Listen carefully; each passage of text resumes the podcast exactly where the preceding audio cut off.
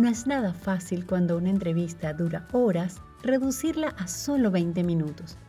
Es que aun cuando hay preguntas frecuentes, la conversación se va hilando mágicamente de un tema a otro. Estábamos en la terraza de Atanasio, un conocido café cerca del Teatro La Plaza, en una calle muy transitada y llena de árboles donde viven muchos pajaritos, quienes acompañaron a mi invitada, Claudia Martínez. Soy María Alexandra Belmonte. Acompáñame a conocerla. ¿Cuánto tiempo tienes aquí en Panamá? Diez años, diez bendecidos años. Amo este país con todo mi corazón. ¿Qué es lo que haces? Acá en Panamá trabajo en el Teatro La Plaza, la parte toda colaboración en la plaza de, de organizar, de tener todo al día para los eventos, de ayudar en el bar, de surtir, en, e, en este momento estoy sola, o sea que es que. Dale, abre la puerta, cierra la puerta, llama para que empiece la obra, para que salga, despide al que sale. ¿En los ensayos también? Porque entonces normalmente los ensayos son 5 de la tarde y la obra comienza a las 7 y media, en este momento por pandemia, un poco más temprano. Entonces es organizando que todo esté listo, que los baños estén bien, que las escalas, que la puerta esté limpia, que todo esté ¿Siempre organizado. trabajado en, en, Panamá. Yo soy técnica en administración de empresas. Yo trabajaba en una empresa en Medellín que se llamaba Sei Maquila. Es una fábrica inmensa de confecciones. Tienen su marca propia que es de niños. Hay una ropa espectacular. Cuando vayan a Medellín y si tienen niños allá, yo los amo. Allá manejaba la parte de insumos y de compras. Todo lo que eran las compras de toda la empresa, el personal de insumos, lo que se iba para las otras Para otra sucursal. Exactamente genial, fue una experiencia espectacular. Decido viajar a Panamá por lo que te estaba contando de mi hermano. Literal, yo creo que fue un viaje más forzado psicológicamente que, que porque yo hubiera planeado viajar. Nosotros llevábamos un mes acá, no habíamos conseguido nada, volvimos, empezamos a repartir hojas de vida, nada salía. Y yo me senté con mi esposo y ¿qué tenemos? Tenemos que hacer algo, o sea, los niños, yo, mi compromiso con mi hija inicial, porque José Manuel todavía no viajaba, era solo Valentina, era que en seis meses, si en seis meses ya no estaba aquí, yo me devolvía, ese era el compromiso. Entonces yo me senté con mi esposo y le dije, ¿qué tenemos? ¿Qué podemos hacer? O sea, tenemos que empezar a salir adelante, tenemos que empezar a, a conseguir, no podemos ir gastando si no está entrando nada. Entonces yo le dije, ok, yo manejo plata perfecto, o sea, a mí me encanta. Yo sé cómo la administro, yo sé cómo la hago rendir, yo soy bien en eso. ¿Usted qué hace? Él toca guitarra y canta. Ok, ¿qué podemos hacer? Entonces, entre las ideas esta vez que montémonos a un bus y cantamos y pedimos, y yo le dije, pero yo no pido, o sea, yo limón no voy a pedir. Yo me monto en el bus, yo decía, señor, yo, ¿cómo voy a hacer eso? Yo me monto en el bus, pero si vendo algo, si no, no, y lo hago. Alejandra, usted no me va a creer que el primer año de vida, o sea, mandé traer a Valentina de ahí, pagamos todo lo que debíamos de cuenta de los buses aquí en Panamá, vendíamos CDs. Los CDs tenían el nombre, el teléfono, todo porque era, es que es un trabajo bien hecho, nosotros lo quemábamos, eso fue la inversión con lo que nos quedó, comprar una guitarra, comprar una caja de CDs y comprar un quemador. Y le hacíamos carátulas, o sea, son hermosos, los CDs eran hermosos.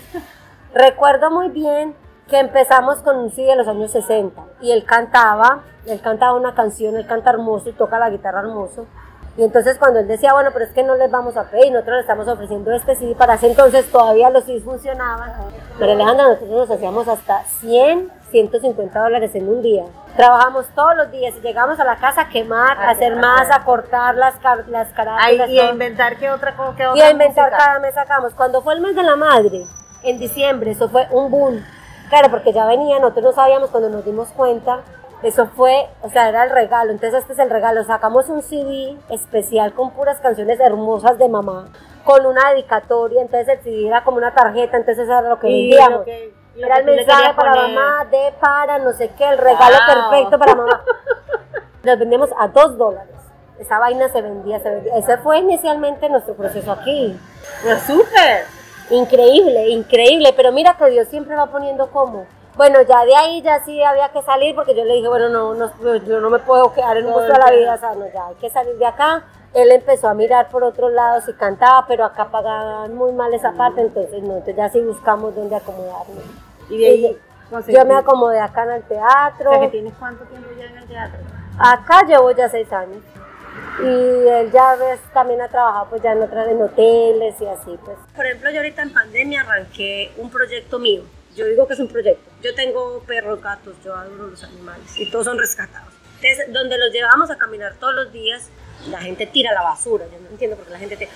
Y yo dije, bueno, ya no quiero entender por qué la tira, yo la voy a recoger. Llevo ya un año, cada que salgo me llevo una bolsa y recojo la gente de que por ahí cerquita hay uno, unos de Meduca que estudian, entonces ya ellos me dejan poner la bolsa ahí para que la basura después la recoja.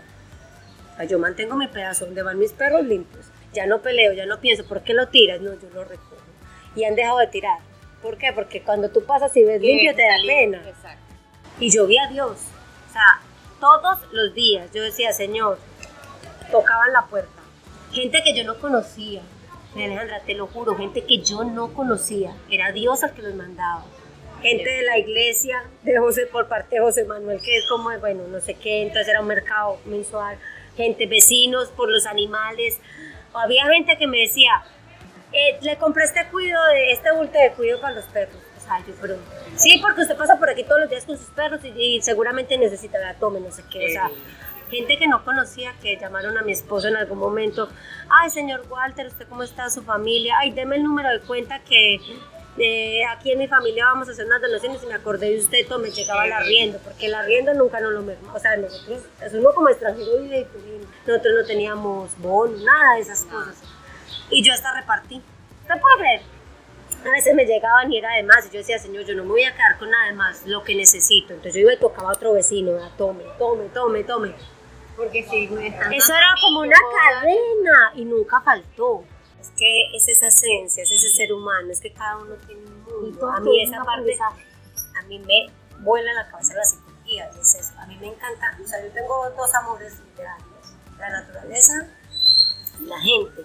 Cuando conversas con personas y me dicen, no, yo solo amo los animales, es que las yo, ok, no, está bien, somos complementos uno otro y no un ser humano, exactamente, somos un complemento y los seres humanos tenemos tanto para Me encanta la psicología, para mí esa parte de los niños, esa parte de mirar por qué hacen, por qué son egoístas, por qué piensan. Y yo empiezo a investigar, porque soy así como una cobaina, que, y después comprendo, hey, esa es la esencia, esa es la verdad. Cuando los amputamos literalmente a que todo sea así, yo fui así, cuando aprendí y crecí, pero, o sea, no es que juzgue mi papá, mi mamá, los amo, pero es eso. Creo que en ese momento era, tiene que decir que sí, sí señora, sí señora. ¿Te, ¿Te, acuerdas cuando te decían, denle un beso? No, no, no quiero. Sí, pero denle un beso. Y después de como el tiempo, uno se da cuenta que ya va. Esa persona te mira, miraba mal al niño. Mira, y tú terminas como mujer dándole besos a todo el mundo. y después no entiendes por qué. Y no, no quiere. Y no saludarte así, pero ya tengo como ese impulso de que, ay, sí, pero ¿por qué? Si no quiero. Y, se va a decir que no. Ah. Lo estamos para todo. Y, para todo y eso deberíamos enseñarle a los niños. Hey, no, respétense eh, lo que siento. Yo como mamá no, no siento que lo tenga que obligar. O sea, hay cosas que... Pero yo sí intento respetarle mucho su esencia. Entender que los hijos tienen su propio esquema. Yo creo que en algún momento los seres humanos tenemos fuera de eso de que la vida es una ilusión. La vida es un ratito. Mira que yo lo aprendí con mi mamá cuando murió mi hermano. Mi mamá siempre fue muy, muy rígida, ¿cierto? O sea, y en la casa todo era perfecto. O sea, en mi casa no se veía una mota de polque, todo perfecto desde que te levantas la cama, la cocina, el plato, el, el adornito, toda la cosa. Siempre fue así. Después de que murió mi hermano, me pareció muy extraño que yo vi en polvo en una una mesa. tan extraño que mi cara de una vez, y, mi mamá voltea y me dice, Claudia, la gente se muere, eso es lo importante, vivir, ya polvo no importa. wow. Pero cuántas veces atormentamos a nuestros hijos con cosas que, ¿qué pasa con un tatuador que tú lo haces, por ejemplo? Quedó dependiente de su vida. Eso te da de todas maneras en tu interior un esquema de en algún momento le puede pasar algo, no sé, que es importante, que sea feliz. Quiero, quiero un eso sea feliz. Que después no me quede en la cabeza es que peleé dos años con él por un tatuaje y no lo abracé y, no, y, el tatuaje no decía ni más ni menos, es él, esa es la esencia de Y cada uno somos distintos. y es respetar ese mundo de cada persona. Que, que para mí no sea normal no quiere decir que esté mal, pero el respeto es la base. Ahorita lo estoy viendo con mi hijo, o sea, él está muy metido en la religión.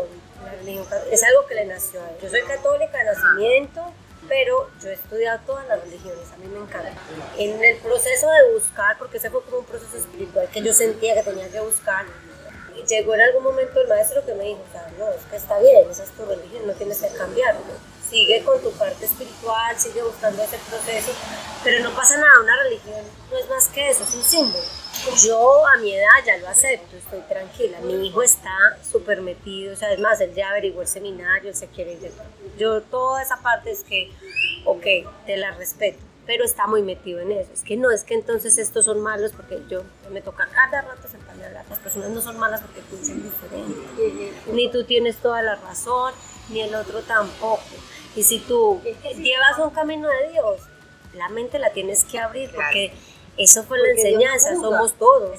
Y, y, el papá es de todos, no es de uno, no es de los que hagan, no, es de todos. es como uno tiene cinco hijos y los cinco son totalmente diferentes y uno no va a querer a uno y el otro no. Uno y, a todo, tal cual como y es más, el que te da más lidia porque no es como yo. Entonces, es el que más, el que más estás pendiente. Porque el que, el que está entre el camino que tú consideras bien, tú estás más tranquilo ahí, claro entonces el que está haciendo lo que no consideras, tú estás ahí encima, porque quieres tenerlo que esté bien. Y el proceso del bien y del mal es el equilibrio del mundo, es lo que se necesita. Yo creo literalmente en la reencarnación, porque yo creo que en una vida uno no alcanza a vivir todo lo que necesitas aprender como espíritu, como, como ser, ser de Dios. Entonces tú tienes que ir escalando. Y para tener bondad, tienes que haberla no tenido y para aprender lo que es la vida, en algún momento tienes que haber lactado. O sea, tenemos que pasar por todos esos procesos. ¿Por qué es blanco? Porque ya sabes cuál es el negro. Exacto. Si fuera todo por una sola lado de la balanza, exactamente. Y es como dice Ricardo Arjona, literal, si fuéramos todos iguales, que apatía. O sea, ¿de qué, ¿de qué hablábamos? Y lo bueno de una conversación es que tú pienses diferente, es que tengamos algo que, que aprender el uno del otro.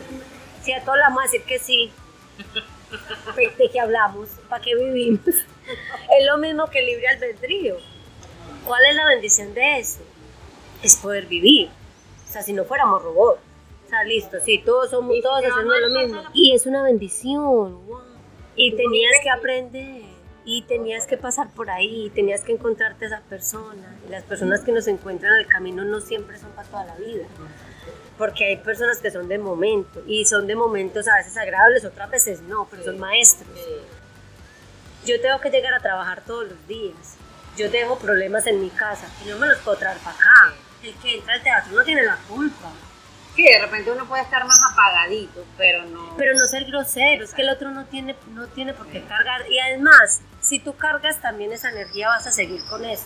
Hablando de eso, anécdotas de alguien que ha llegado, ya ha llegado así grosero, algo. Bueno, un mal rato, mira que en estos días estamos hablando literalmente de eso. Alguien que me tiró las crispetas en la cara. ah, las cotufas. Las, cotufas, exacto. Porque en uno de los eventos, no sé si lo recuerdas, yo creo que tuviste la obra Puras Cosas Maravillosas. Ajá. Ay, yo la amé. La de Erika. Eh, sí. Ajá. Wow, o sea que bella. Mira, tú vas a ver esa obra y haces semejante cochinada. O sea, de verdad, ¿qué clase de ser humano es? Sí se había dispuesto que solamente podías entrar bebidas, no podías entrar nada de comer porque la obra es muy bajita y es, es un monólogo, es una persona hablando. Entonces el ruido de, del abrir el paquete, entonces por parte de la persona que, que, hizo el evento, ese fue el acuerdo, o sea, las personas pueden entrar bebida, pero no pueden entrar nada de comer, que ella no quería ese, ese ruido.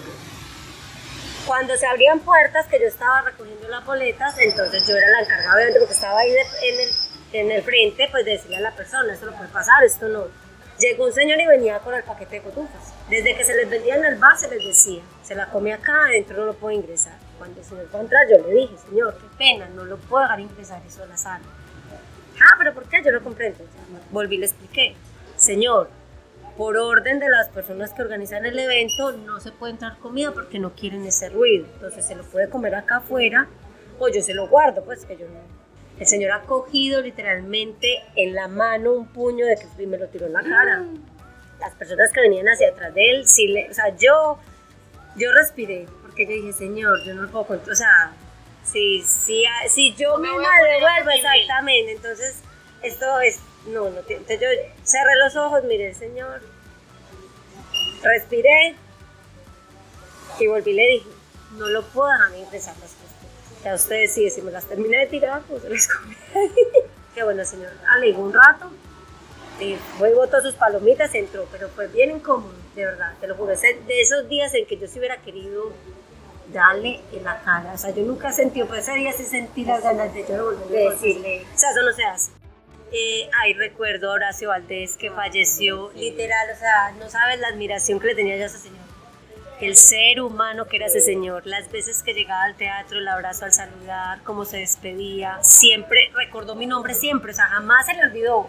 Él llegaba, es la última vez que yo lo vi, yo lo vi fue en, el Pacífico, porque yo estuve ayudando en Artistas por Artistas, que ellos hicieron un evento allá muy bonito en pandemia para ayudar a los artistas y él fue a cantar allá cómo me saludó el día que llegó, se acordó de mí de una vez, Claudia, estás aquí, ¿cómo, sabe, cómo va la plaza? Porque bueno, son dos teatros, ¿cierto? No, especial, especial. Tú dices, ay no, ¿cómo ser un líder? Y cuando, llegue, y cuando lo ves fuera de la obra, tú dices, ay, mira, me tocó uno con Los Ángeles. O sea, literal, me pareció súper cómico. Sí, es que hay gente que no, no tiene coherencia en lo No tiene, exactamente. Hay actores que tienen ese como esa chispa dentro del escenario y tú ves y tú dices, wow, que te lo imaginas como persona porque tú dices, wow, debe ser súper especial conversar con él y, no, pero ¿qué pasa? Entonces yo creo que cada, por lo menos yo de mi parte, yo le pido mucho eso a Dios siempre, ¿sabes? No que les pueda dar, es que no les yo las, la cantidad de taras menos posible que les pueda dar. Eso es en lo que yo trabajo a los dos, tanto al niño como a la niña. O sea, ¿qué es lo que, lo que yo quiero soltar en mí para que ellos no carguen? Que no quiero que tengan más. El miedo, ese tipo de cosas que inculcaban que si no haces eso, por ejemplo, la religión, si no haces eso, entonces te condenas, entonces, ay no, sé feliz, sé feliz. Y sé útil, sé, sé un buen ser humano, sírvele al mundo. Ah, ¿Qué le dirías al mundo? Ay, para mí, literalmente, o sea, el mundo, yo amo la humanidad, amo la tierra, amo los animales y para mí la palabra es amor. Amemos, amemos y respetemos. No queramos cambiar al otro. Es un desgaste. Es el desgaste que nos hemos pasado toda la humanidad, desde los más altos hasta los menos. Es el desgaste de los políticos y por eso el mundo está como está. Queremos que sea nuestra manera de ver el mundo. No, no es así. Tenemos amor. Después del amor, que hay? Nada. O sea, cuando yo te amo, ¿qué malo puede esperar en ti? Y que no es el amor que respetarte como eres, es que no te puedo cambiar.